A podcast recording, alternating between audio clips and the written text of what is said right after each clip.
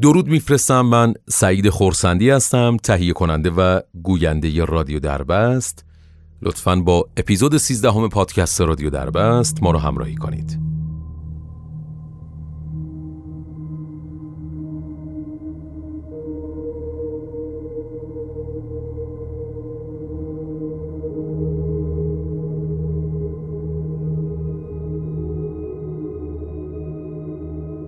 در سال 2005 بعد از اینکه به زنی که توی هتلی در فلوریدا اقامت داشت و به طرز وحشیانه حمله شد و مورد ضرب و شتم واقع شد بهش تجاوز کردن و رهاش کردن تا بمیره. بعد از این اتفاق خیلی سریع معلوم شد که تحقیقات پلیس در این زمینه بسیار سخت خواهد بود. وقتی قربانی از مسئولین هتل بابت بیکفایتی در تأمین امنیت مسافرها شکایت کرد کارگاه خصوصی هتل یعنی کن برانان وارد عمل شد.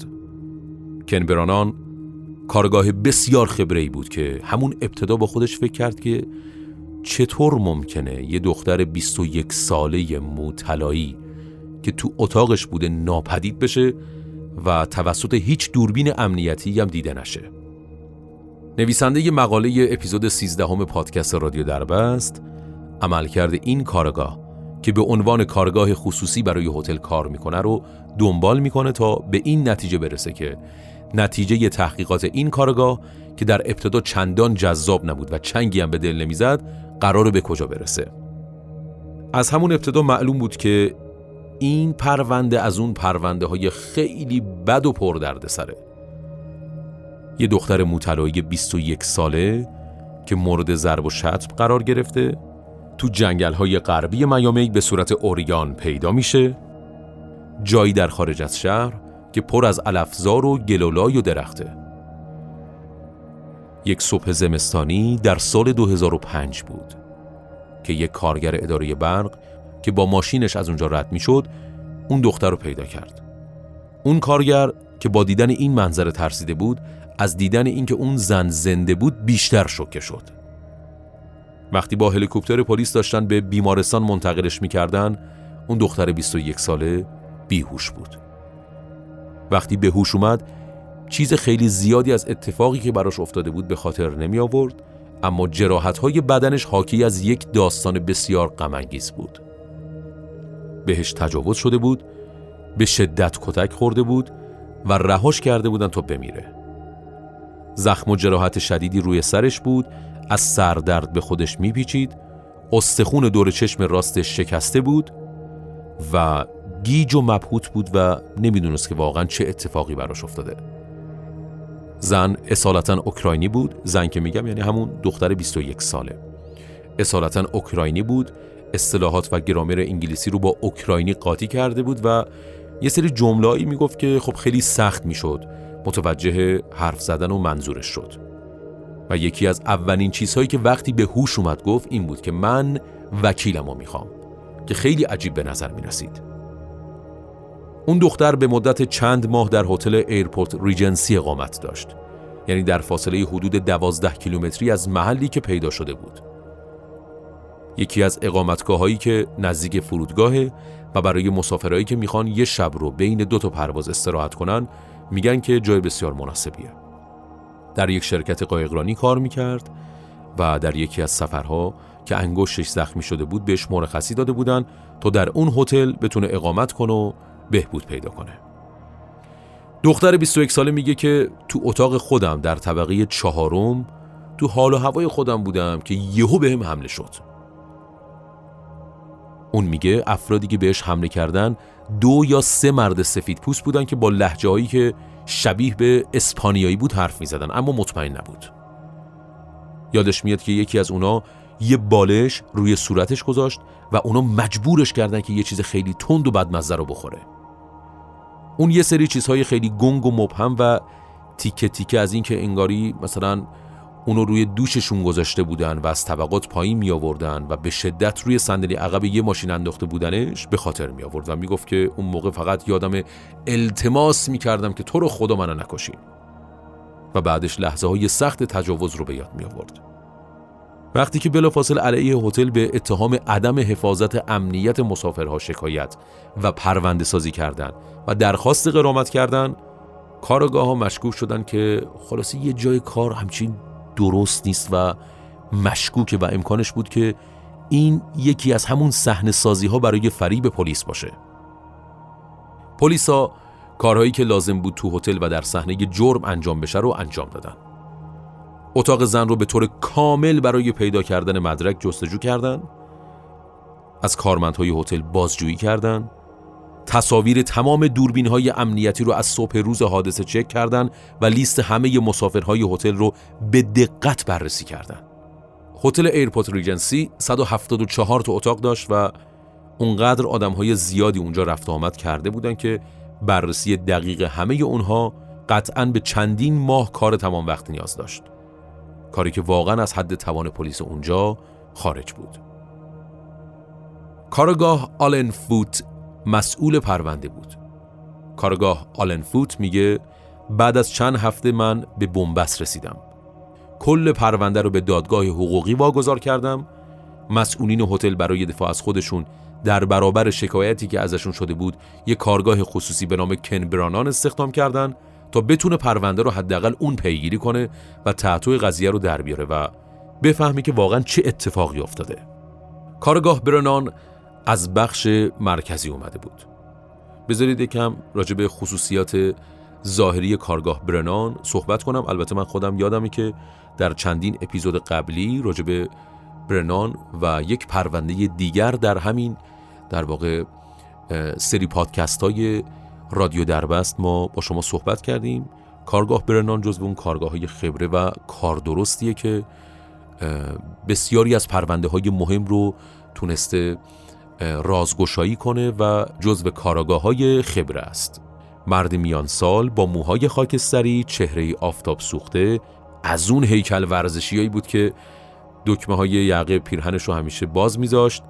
از ظاهرش می‌شد فهمید که یه آدم قوی و با نفوذه و قبلا پلیس بوده مدتی هم مسئول مبارزه با مواد مخدر و قاچاقچیا بودش و در عواسط دهه 90 میلادی از کارش استعفا میده و کارگاه خصوصی میشه که خب قطعا کارگاه خصوصی شدن شغل مورد علاقه و محبوبش بودش. اصلا این پرونده های معمولی مالیات و بیمه اصلا قبول نمی‌کرد و عاشق پرونده های جنایی و پیچیده بود که مثل همین اپیزود 13 همی که داریم با شما صحبت می‌کنیم این پرونده رو قبول کرد و خلاصه عاشق اینجور چیزایی بود که بتونه حقایق رو روشن کنه و کلا این کار براش خیلی لذت بخش بود. وقتی اطلاعاتی که به دست می آورد و به حل پرونده کمک می کرد رو در اختیار مشتری هاش میذاشت اون موقع تازه خوشحال می شد و راضی کننده بود این اتفاق براش. در خصوص این پرونده کارگاه برنان میگه که برای من خیلی مهمه که بفهمم چه کسی به این دختر تجاوز کرده کتکش زده و توی جنگل رهاش کرده.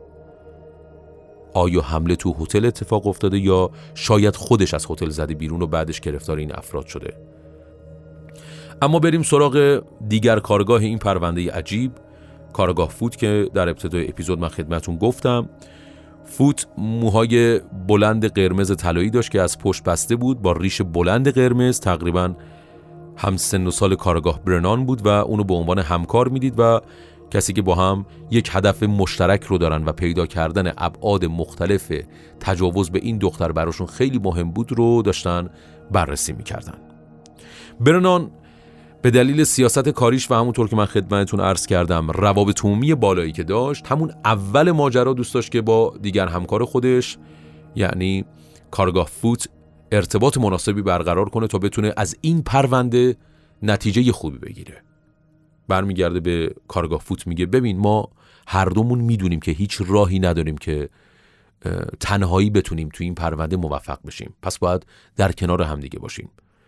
من خودم به شخصی می‌تونم تا آخرش از همین الان ببینم و اصلا هم قصد آزار و اذیت کردن تو رو ندارم و هیچ کاری رو بدونی که تو در جریان باشی انجام نمیدم. اگه من بفهمم کی این کارو کرده که می‌فهمم تو میری دستگیرش می‌کنی و من هیچ کاری نمی‌کنم که تو شکست بخوری. این حرفای کن برانان به نظر کارگاه فوت خیلی منطقی اومد و خلاصه پشتش گرم شد و یه کاری کرد که معمولا انجام نمی‌داد. یعنی همه اطلاعاتی که داشت رو در اختیار این کارگاه خصوصی گذاشت. تمام عکسای صحنه جرم تصاویر دوربین های هتل گزارش وضعیت گیج و مبهم قربانی. چند تا از کارمندهای هتل رو مورد بازجویی قرار داده بود ولی هیچ چیزی دستگیرش نشده بود. تقریبا هر کاری که لازم بود انجام داده بود. اون کارهایی که لازم بود رو واقعا به درستی انجام داده بود. وقتی که هشت ماه بعد از جنایت اون دختر کن برانان داشت پرونده رو بررسی می‌کرد کاملا متوجه شد که چرا پلیس ها نتونستن کاری از پیش ببرن. اظهارات قربانی به نظر کن برانان خیلی پرت و پلا بود و هر دفعه یه چیزی می‌گفت. اولش گفته بود توسط یه نفر مورد حمله قرار گرفته بعدش گفته بود سه نفر بعدش گفته بود دو نفر. یه بار دیگه گفته بود لحجه اونا به نظرم اسپانیایی نبود رومانیایی بود و هیچ سرنخی وجود نداشت که بشه باهاش کسی رو ردگیری کرد. هتلی که اون دختر در اون زمان سکونت داشت از سیستم امنیتی خیلی خوب و کارآمدی بهره می برد. همه ی اطراف هتل فنسکشی بود و در پشتی قفل بود و نظارت می شد. نقاط ورود و خروج خیلی کم و محدود بودند. تمام طول شب در پشتی قفل می شد و فقط نگهبان می‌تونست اون از راه دور باز کنه. دو تا نگهبان همیشه جلوی در ورودی وای میستادن و همه ورودی و خروجی ها مجهز به دوربین های امنیتی بودند. یکی جلوی درب ورودی، یکی در پشتی، یکی توی لابی، یکی دم آسانسور و همینطور ورودی استخر و پارکینگ. همه مهمون ها از های دیجیتال برای باز کردن در اتاقشون استفاده می‌کردن که سوابقش توی کامپیوتر هتل ثبت می‌شد و می‌شد همه رفت و آمدهای همه مسافرها رو باش چک کرد. کارگاه برنان تصمیم می‌گیره که از صفر شروع کنه به تحقیقات این کار. چه چیزهایی رو به طور قطع مطمئن بود؟ مطمئن بود که قربانی ساعت 3 و 41 دقیقه صبح به اتاقش رفته که از کلید دیجیتالش برای باز کردن در اتاق استفاده می‌کرد. و اوایل صبح در هشت مایلی غرب هتل توی چمنها پیدا شده. یعنی دقیقا در طول همین چند ساعت این اتفاق افتاده. اما چطور همچین چیزی ممکنه؟ اون که تو اتاقش بوده و هیچ کدوم از دوربین ها خروجش رو نشون نمیدن. پس این اتفاق چطوری افتاده؟ قربانی به طور واضح تو دوربین ها دیده میشه. با ژاکت قرمز و براغش و موهاش که کاملا قابل تشخیصه دوربین ها تصاویر اونو که تقریبا هر شب می اومده تو لابی تا با مهماندارها صحبت کنه یا به رستوران بره یا برای سیگار کشیدن بیرون بره ضبط کرده بودن. یه بار برای شام با یه دوست بیرون رفته بود و حدود نیمه شب برگشته بود به اتاقش و دوباره حدود ساعت سه دیده شد که از آسانسور اومده بود بیرون و از هتل خارج شده بود. اون گفت می‌خواست به یه ایستگاه پمپ بنزین بره تا یه کارت تلفن بخره و به مادرش در اوکراین زنگ بزنه که اونجا در اون ساعت مردم تازه از خواب بیدار میشن. چند دقیقه بعد از اینکه خارج میشه دوربین ورودش رو ثبت می‌کنه. دوربین لابی هم اونو نشون میده که برگشت رو از لابی رد میشه. چند لحظه بعد هم جلوی دوربین آسانسور ظاهر میشه که برای آخرین بار می‌خواد وارد اتاقش بشه. یه مرد سیاه پوست پشت سر اون وارد آسانسور میشه و دوربین ها نشون میدن که اونا یه چند کلمه با هم حرف می‌زنن. ولی سوابق ثبت شده یه کلیدهای دیجیتال نشون میده که اون 20 دقیقه بعد از خروج از آسانسور وارد اتاقش میشه که خیلی مشکوک بود و باعث میشه فکر کنن چه اتفاقی در اون 20 دقیقه رخ داده تا بتونن به راز این مشکل پی ببرن. اون هیچی یادش نمیاد مگر اینکه مستقیم به اتاقش رفته باشه. کن برانان ساعت دوربین رو چک می‌کنه و متوجه میشه که ساعت دوربین 20 دقیقه از ساعت کامپیوتری که باز و بسته شدن درها رو ثبت می‌کنه عقبتره و اون سوء که به وجود اومده بود اونجا حل میشه تردد دختر بعد از اینکه از آسانسور در طبقه چهارم خارج میشه دیگه هرگز تو هیچ دوربینی ثبت نشد دوربین های حفاظتی کاملا درست کار می‌کردن چون کاملا اونها رو چک کرده بودن و به خوبی در جاهای مختلف قرار داده شده بودند. اونا با کوچکترین حرکتی فعال می شدن و تمام رفت و آمدها رو ضبط می کردن و هیچ نقطه کوری هم نداشتن. بعد از تحقیقات بسیار یه امکان وجود داشت. توسط کن برنان این امکان بررسی شد. کن برنان گفت که احتمالاً اون دختر ممکنه از پنجره اتاقش که در طبقه چهارم بوده بیرون رفته باشه یا به زور اونو بیرون برده باشن. یعنی مثلا یه نفر اونو با تناب بسته باشه از پنجره کشیده باشه پایین و بعد رفته باشه اونو از روی چمنها گرفته باشه که اصلا امکان این قضیه هم بعدن که بررسی کردن دیدن که وجود نداشت. چون هیچ اثری از تناب یا همچین چیزی روی بدن قربانی نبود. حتی زیر اتاق اون دختر که چمنهای هتل هم قرار داشت رو به خوبی بررسی کردن و هیچ اثری از اینکه کسی روی اون افتاده باشه پیدا نکرده بودن. هیچ چیزی به ذهن کنبرانان تا اون لحظه نرسید. لازم به گفتن نیست که بزرگترین معما تا اینجا اینه که این زن چجوری از هتل خارج شده. این چیزیه که تو پرونده و گزارش بارها و بارها بهش اشاره شده. و این معمایی بود که هیچ کسی تا اون لحظه نتونسته بود که حلش کنه. کن برنان یک کلمه به انتهای یادداشت‌های روزانش اضافه کرد. تغییر قیافه. اون یه بار دیگه شروع به چک کردن دوربین ها کرد و تک تک رفت و آمدها رو کنترل کرد. هر وقت یه نفر یا یه گروه از افراد از جلوی دوربین ورودی عبور می‌کردن رد اونا رو می‌گرفت. بعد از چند ثانیه همون افراد جلوی دوربینی که تو لابی بود ظاهر می شدن و چند لحظه بعد دوربین آسانسور. بعدش اونا رو با سوابق ثبت شده یک کلید دیجیتال مطابقت می‌داد که نشون می‌داد اون افراد وارد اتاقهاشون شدن یا نه. از طرفی برعکس اون هم صادق بود یعنی وقتی کسی از اتاقش خارج می‌شد قضیه دقیقا برعکس می‌شد. اول دوربین آسانسور رو چک می‌کرد بعدش دوربین لابی و بعدش دوربین جلوی در. دوربین پارکینگ هم که حتی رفت آمد ماشین ها هم بودش رو چک می‌کرد و کلا می‌خواست ببینه که قضیه از کجا داره آب می‌خوره. کن دونه به دونه اونها رو کنترل کرد و با هم مطابقت داد. به خصوص اونایی که بهشون مشکوک بود. اگه کسی قبل از اینکه قربانی به اتاقش برگرده از اتاقش خارج می‌شد و بر نمیگشت از لیست مزنونین حذف می‌شد؟ اونایی که وارد می‌شدن و خارج نمی‌شدن هم حذف می‌شدن؟ و همینطور افرادی که بدون کیف یا با یه ساک دستی کوچیک خارج می‌شدن حذف می‌شدن و هیچ کس رو بدون دلیل واضح و کافی از لیست مزنونین خودش حذف نمی‌کرد. و با دقت رفت و آمدهای افراد به خصوص اونایی که مشکوک یا مضطرب بودن یا رفتار غیر عادی داشتن رو کنترل می‌کرد. این پروسه زمانبر و طاقت فرسا بعد از گذشت چند روز فقط یه مزنون براش باقی گذاشت. همون مردی که ساعت سه و چهل و یک دقیقه پشت سر اون وارد آسانسور شد بسیار درشتندان بود و یه عینکی هم به چشماش داشت و به نظر می رسید حداقل 130 کیلو باید وزن داشته باشه و قدش بالای 195 سانتی متر بود. به نظر می رسید که اون و قربانی وقتی وارد آسانسور شدن یه گفتگوی معمولی داشتن. همون مرد کمتر از دو ساعت بعد از آسانسور وارد لابی شد یعنی در حدود ساعت 5 و 28 دقیقه صبح که یه چمدون چرخدار رو با خودش می‌کشید. دوربین جلوی در نشون می‌داد که اون خیلی آروم و طبیعی و بدون که خب اصلا استرابی داشته باشه یا عصبی باشه یا رفتار غیر عادی داشته باشه چمدون رو با خودش تا پارکینگ برده و حدود یک ساعت بعد قبل از اینکه هوا روشن بشه برمیگرده. البته بدون چمدون اون وارد آسانسور میشه و میره طبقه بالا. چطور ممکنه؟ یه آدم صبح به اون زودی چمدونش از هتل فرودگاه خارج کنه در صورتی که هنوز تصفیه نکرده باشه و یه ساعت بعدش بدون چمدون به هتل برگرده. این سال و اینکه با توجه به بررسی های دقیق کارگاه همه مزنون ها خط خورده بودن و فقط همین یه مورد باقی مونده بود باعث میشه که به این نتیجه برسه که اون زن داخل همین چمدون و توسط همین مرد از هتل خارج شده.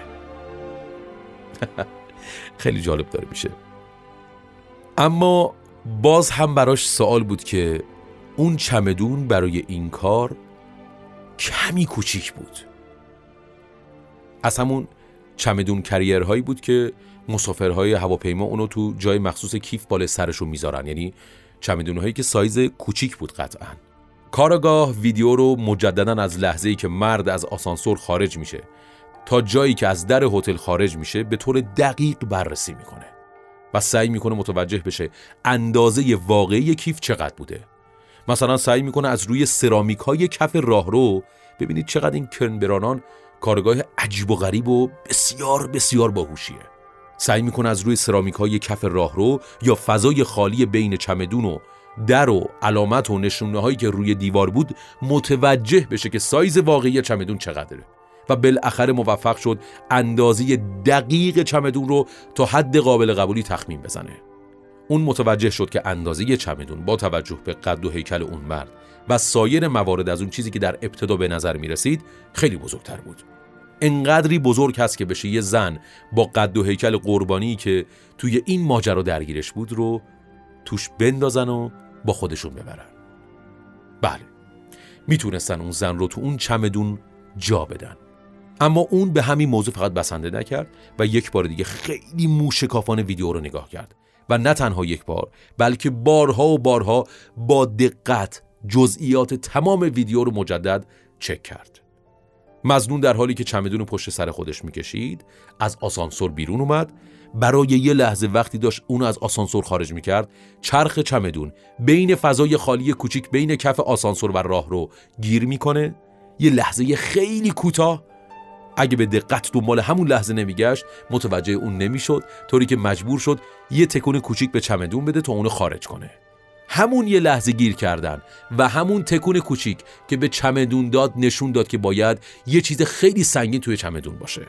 تا این حد کارگاه برنان با دقت به این ویدیوها نگاه می‌کرد.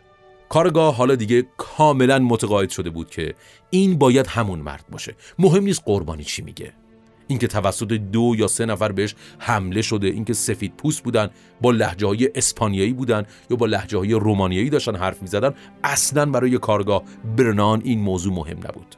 کارگاه برنان یقین پیدا کرده بود که این مرد باید همون زارب و همون متجاوز باشه.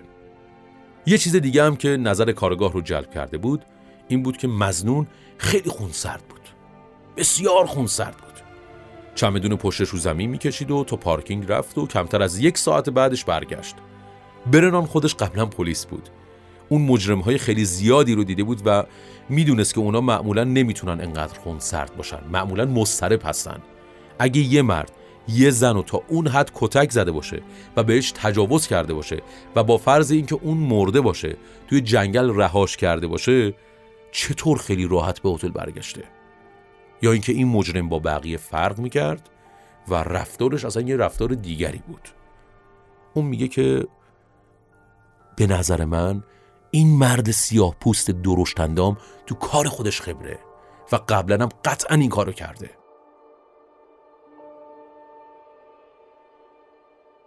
هفدهم نوامبر 2005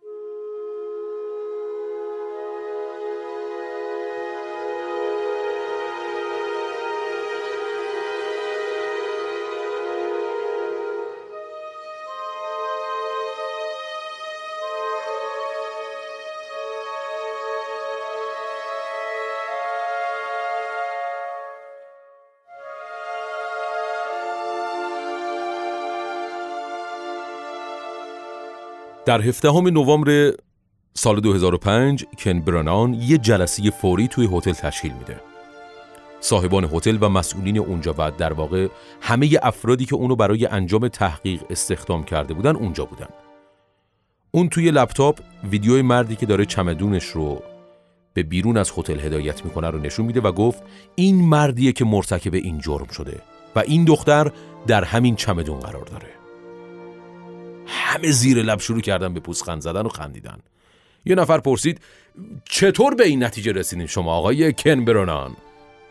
و اون کل پروسه رو براشون توضیح داد که چطور قدم به قدم و به دقت اون جلو رفته و همه گزینه ها رو یکی یکی حذف کرده تا به این نقطه برسه. اونا پول نداده بودن تا همچین چیزی بشنون. یکی پرسید مگه دختره نگفته بود که توسط دو یا سه مرد سفید پوست بهش حمله شده بود؟ اون آقا سیاه پوسته. و باز هم کن برانان گفت دارم بهتون میگم این همون مرده. اگه بخواین می‌تونم با جزئیات بیشتری رفت آمد اونو بهتون نشون بدم. کن برنان گفت اگه معلوم بشه که اون زن به دست یکی از کارمندهای هتل مورد تجاوز قرار نگرفته اعتبار هتلتون برمیگرده. و چی بهتر از این؟ فکر کنین اگه بتونیم مردی که این کارو کرده باشه پیدا کنیم چقدر برای همتون خوب میشه؟ یه پروندگی وحشتناک حل میشه و بعدش همه اون جمعی که توی اون جلسه بودن آروم شدن و در سکوت فرو رفتن. در حالی که ویدیو رو عقب می‌زد گفت ببینید این مرد بسیار خونسرده. اون همین چند لحظه قبلش یه زن رو تا حد مرگ کتک زده و بهش تجاوز کرده و الانم فکر می‌کنه که اون مرده. اصلا به نظر نمیاد که مضطرب یا عصبی باشه. مثل یه حلزون خونسرده. بگین ببینم چه جور می‌تونه یه آدمی انقدر خونسرد باشه با اینکه همچین کاری رو می‌کنه بعدش این رفتار راحت داشته باشه؟ قطعا این یک قاتله و این بار اولش نیست. بحث بالا گرفت افرادی که تو اون اتاق بودن خیلی دلشون می‌خواست که هرچه زودتر اون مجرم دستگیر بشه و شناسایی بشه. اما این تصمیم اگه اشتباه بود بسیار بسیار می‌تونست عواقب بدی برای اونها داشته باشه. اگه اشتباه کرده باشه کنبرنان هتل متحمل ضرر بسیار زیادی می‌شد.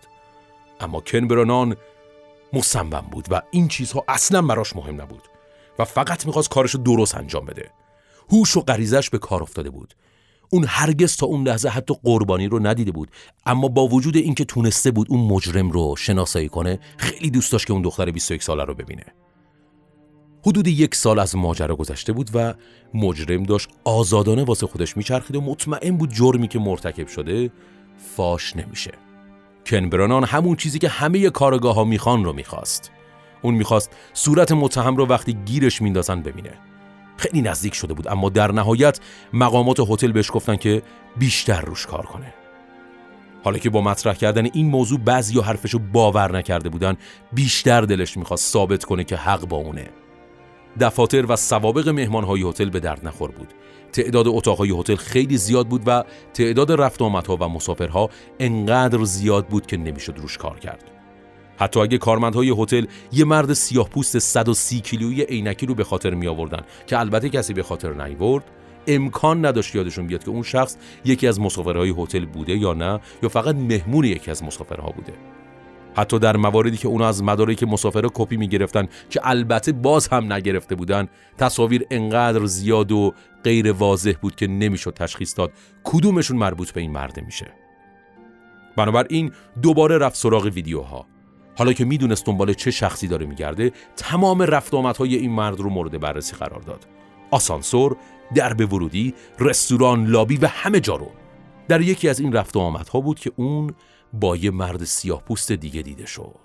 از رفتار هر دو نفرشون می‌شد فهمید که اونا همدیگر رو کاملا می‌شناسن.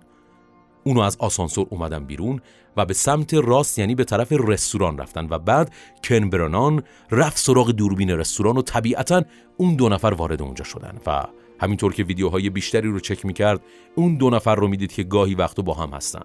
حد زد که اون دو نفر باید برای انجام یه کار مشترک به اون شهر اومده باشن. مردی که تیشرت سفید داشت یه گردنبند با یه آیدی تک هم داشت اما نوشته های روی اون واضح نبود و معلوم نبود که مال کجاست. کنبرنان با ناسا تماس گرفت تا ببینه راهی هست تا اونا بتونن چیزی از این تصویر متوجه بشن یا نه. اون وضعیت رو تشریح کرد و مدل دوربین ها و تصاویر رو توضیح داد ولی اونا گفتن کاری از دستشون بر نمیاد. دوباره رفت سراغ دوربین ها توی یکی از صحنه ها برای یه لحظه کوتاه که پشت اون فرد به سمت دوربین بود کارگاه متوجه نوشته پشت تیشرت مرد شد. اون تونست حرف وی رو در اول کلمه و حرف او رو در آخر کلمه حدس بزنه. حروف وسطش ناخانا بود از اون لحظایی بود که آدم احساس می‌کنه عینک لازم داره تا بتونه ببینه. اما بالاخره بعد از چند تا حدس و سرچ اینترنتی متوجه شد اون تیشرت با متنی که روش چاپ شده مال یه کارخونه تازه تأسیسه که موتور قایق تولید می‌کنن. چقدر می‌تونه یه انسان باهوش باشه؟ کنبرنان از کجا به کجا رسید؟ ماجرای اپیزود 13 همه پادکست رادیو دربست بسیار جذابه. و انتهای عجیبی رو برای شما خواهد داشت. لطفا همچنان ما رو همراهی کنید تا ادامه ماجرا رو من خدمتون بگم.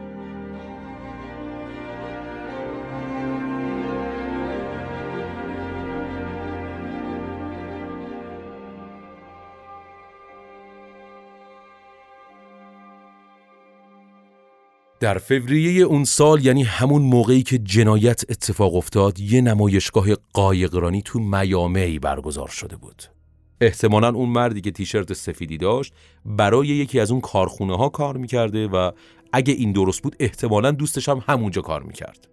کن برنان به مسئول حفاظت کارخونه زنگ می‌زنه و موضوع رو باهاش در میون می‌ذاره. اولش فکر کرد کارخونه لیست افرادی که تو اون نمایشگاه حضور داشتن و تو اون هتل اقامت داشتن رو بهش میده و اون می‌تونست اون مرد رو خیلی راحت شناسایی کنه. اما مسئول اونجا بعد از بررسی گفت خیر در هیته کاری ما نیست ما نمی‌تونیم راز کارمنده خودمون رو فاش کنیم و نمی‌تونیم آمار بهتون بدیم. کارمندای اونها توی یه هتل دیگه اقامت داشتن.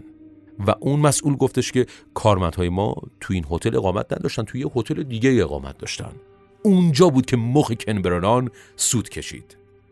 با خودش گفت چطور میشه یه نفر از کارمندهای شرکت نباشه از اون تیشرت ها داشته باشه و تو اون هتل اقامت نداشته باشه؟ مسئول اونجا گفت من براتون می‌تونم پیگیری کنم و بعد از دو هفته بهتون جواب بدم.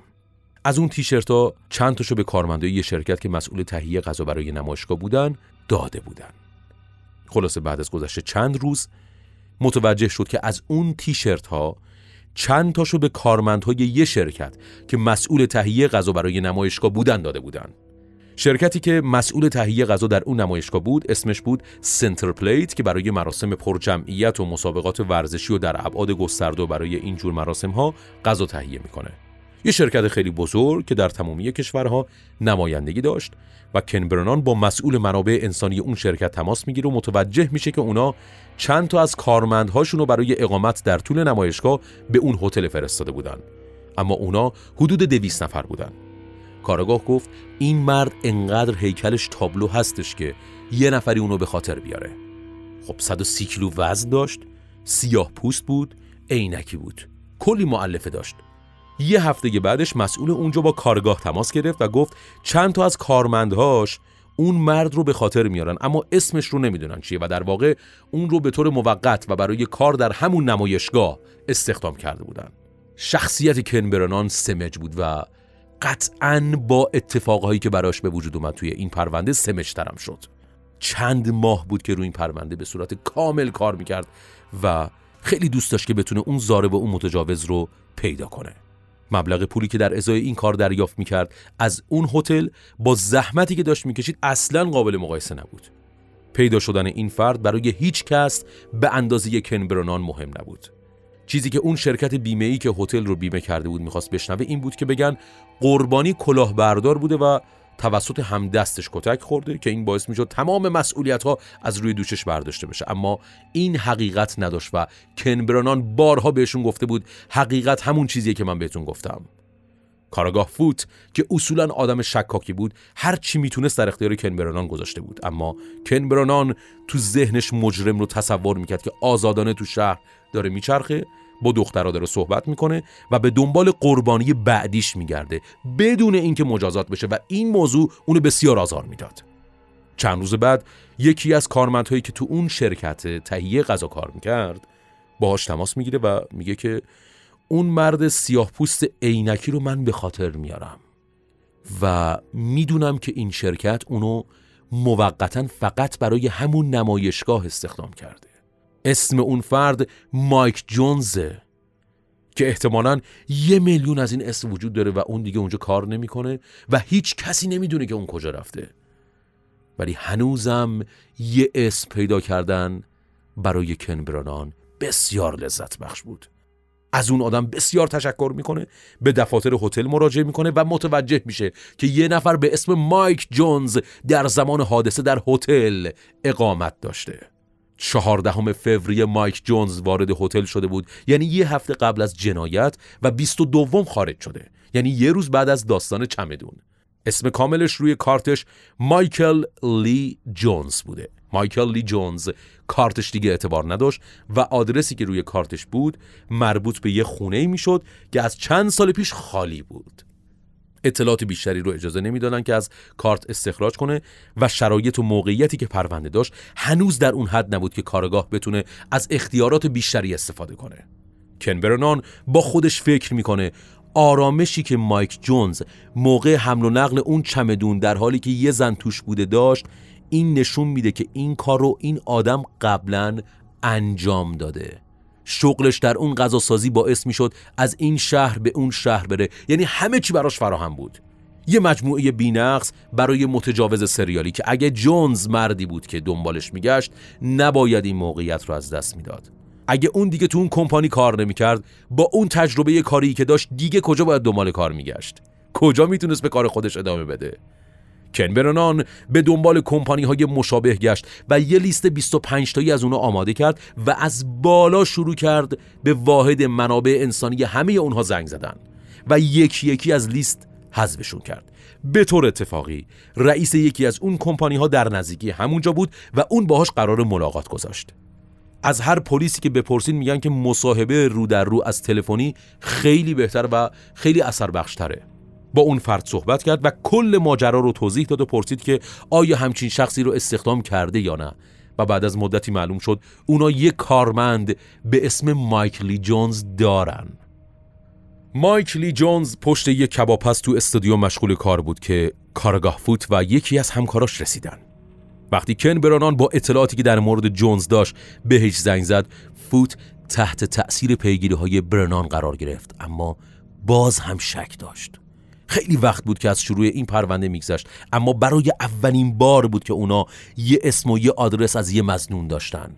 باید پیگیر می شدن بنابراین با یکی از همکاراش آزمه یه سفر یک ساعت و نیمه شدن تا به محل کار جونز رسیدن. فوت قبلش به جونز زنگ زده بود و ترتیب ملاقات رو داده بود. گفت در یه موردی که تو میامی در طول نمایشگاه اتفاق افتاده دارن تحقیق می‌کنن و باید چند تا سال ازش بپرسن. پشت تلفن جونز خیلی محترمانه و صادقانه حرف زد اون گفت بله اون موقع در میامی بودم و شما جناب های کاراگاه می‌تونید خیلی راحت منو ببینین و اینم آدرسم. مایکلی جونز یه مرد گنده بود. قد بلند چارشونه و قوی با دست و بازوهای بزرگ و شکم گرد و بزرگ. سایزش کلا آدمو میترسون اما رفتارش بسیار معدبانه آروم عینک پلاستیکی شفاف سفید زده بود و خیلی دوستانه حرف می‌زد. اون مسئول بخش غذا بود و به نظر می رسید شخص محبوب و مورد احترام همکارهای خودش هم باشه.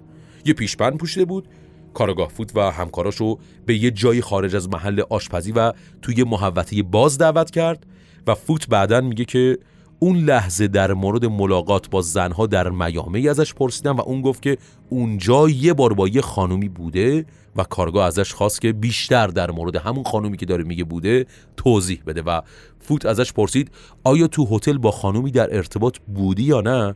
و در جواب گفت نه من با هیچ خانومی اونجا در ارتباط نبودم. اون گفت زنی که تو میامی باش در ارتباط بودی تو نمایشگاه کار می‌کرده و اونا جای دیگه غیر از هتل همدیگر رو دیده بودن. یه زن بلوند؟ باز مایک گفت نه. با لحجه خارجی بود؟ باز هم گفت نه. اون زن خارجی بود و فکر می‌کنم فقط لحجهش آلمانی بود.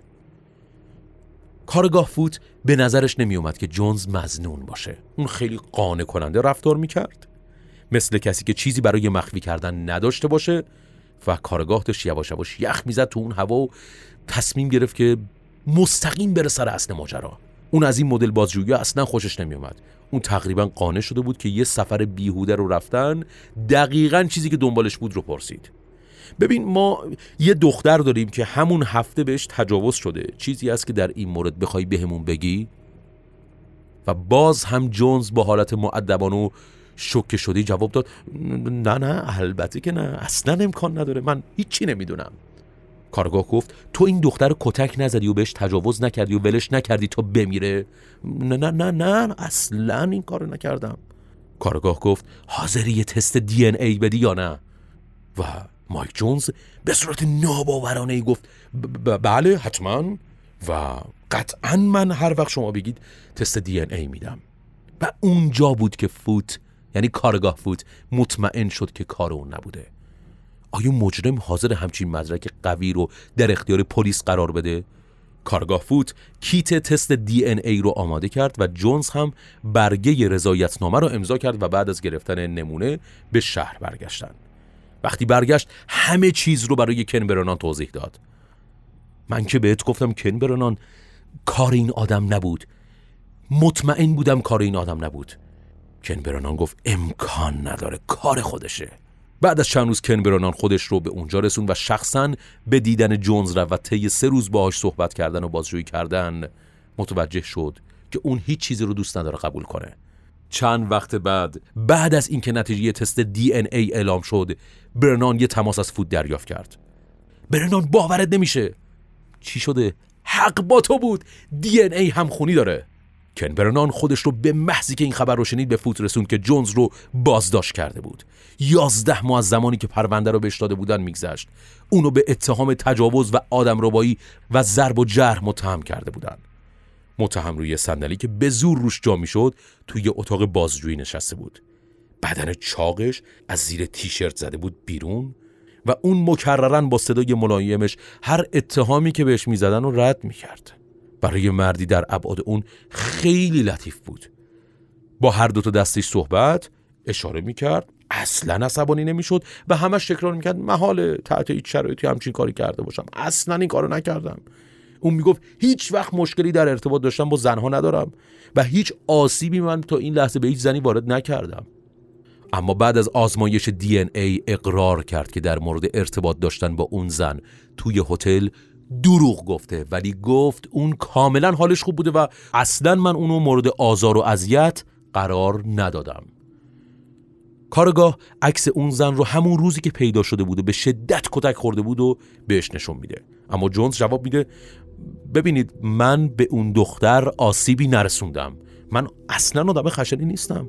من هیچ زنی رو اذیت نکردم و در آیندم این کارو نمی‌کنم.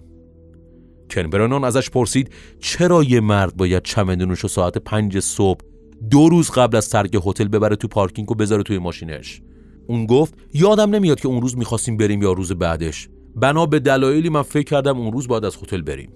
کن برنان می‌تونست با یه سال اونو گیر بندازه. اون گفته بود که تو چمدونش فقط لباس و کفش بوده. ازش پرسید چرا وقتی از آسانسور می آوردیش بیرون اون چمدون انقدر سنگین بود؟ جونز گفت آها الان الان یادم اومد. چند تا کتاب سنگینم توش گذاشته بودم که خب به همین دلیل چمدون سنگین شده بود دیگه. اما وقتی کن برانان بهش گفت اسم چند تا کتابی که خونده رو بگه اون نتونست. حتی اسم یک کتابم نتونست ببره. جونز به طرز باور نکردنی آروم و بی آزار به نظر می رسید و رفتار خوبش توی دادگاه خیلی بهش کمک کرد. با وجود دی ان ای و مدارکی که علیه اون وجود داشت باز هم آدم خونسردی بود. اون دختر هم چیزی از اون شب به خاطر نمی آورد و اونا واقعا نمی‌دونستن حقیقت چیه. خلاصه بعد از تشکیل دادگاه همه مدارکی که وجود داشت اون به دو سال زندان محکوم شد. اما این پایان ماجرا نبود و اون هرگز اعتراف نکرد و ادعا می‌کرد بیگناهه. کن برنان هیچ شکی نداشت که جونز متجاوزه و با توجه به مشاهداتش ابتدا در ویدیوها و بعدش در بازجویی ها اون می‌دونست که آزار جنسی و تجاوز سرگرمی اون شخصه. کن برنان به همه می‌گفت بهش نگاه کنین چقدر خون سرده. اون همیشه این کارو می‌کنه. پلیس بانک اطلاعاتی از دی ای افراد مختلف داره که به مرور زمان تعدادشون بیشتر میشه. هر وقت جنایتی اتفاق میافته پلیس دی ای مجرم و قربانی رو در این بانک اطلاعاتی ذخیره می‌کنه. در سالهای اخیر و بعد از گسترش این آزمایش پرونده های حل نشده زیادی از طریق همین تست دی ای به نتیجه درست رسیدن و مجرمان زیادی دستگیر شدن و بعضا افراد بیگناهی که به اشتباه به زندان رفته بودند آزاد شدند. وقتی دی ای جونز رو وارد سیستم کردن بعد از چند ماه اتفاقهای جالب دیگه هم افتاد یه کارگاه در یه شهر دیگه یه پرونده ناتمام از یه تجاوز جنسی داشت که مربوط به یه سال قبل می‌شد و بعد از مطابقت معلوم شد با دی ای جونز همخانی داره. قربانی یه دختر موبور چشم آبی بود که صبح زود سوار ماشین یه مرد سیاه پوست عینکی شده بود و اون مرد بهش تجاوز کرده بود. دو قربانی هم در یه شهر دیگه بودن که case شون مشابه همین بود و بعد از تست دی ان ای معلوم شد با جونز همخوانی داره و جونز در اون time در اون شهر بوده. سال 2008 میلادی.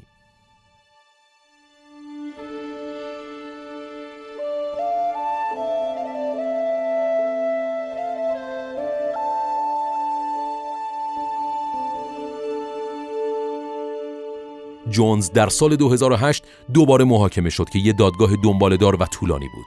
یکی از این زنها که در زمان دادگاه مرده بود و عملا شاکی وجود نداشت که تو دادگاه حضور پیدا کنه کلا موردش حذف میشه و این جلسه برای دو مورد دیگه ادامه پیدا می‌کنه و هر دوی اون زنها جونز رو به خاطر می آوردن و می‌گفتن اون به اونها تجاوز کرده و مورد اذیت و آزار جنسی قرار داده و کتک زده.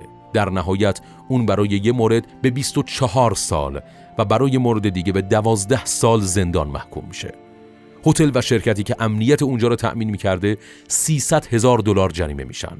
کن برنان به کارش به عنوان کارگاه خصوصی ادامه میده و به خودش افتخار می‌کنه و میگه این افراد فقط نوک کوه یخ هستن و خیلی های دیگه هستن که هیچ وقت شناسایی نمیشن.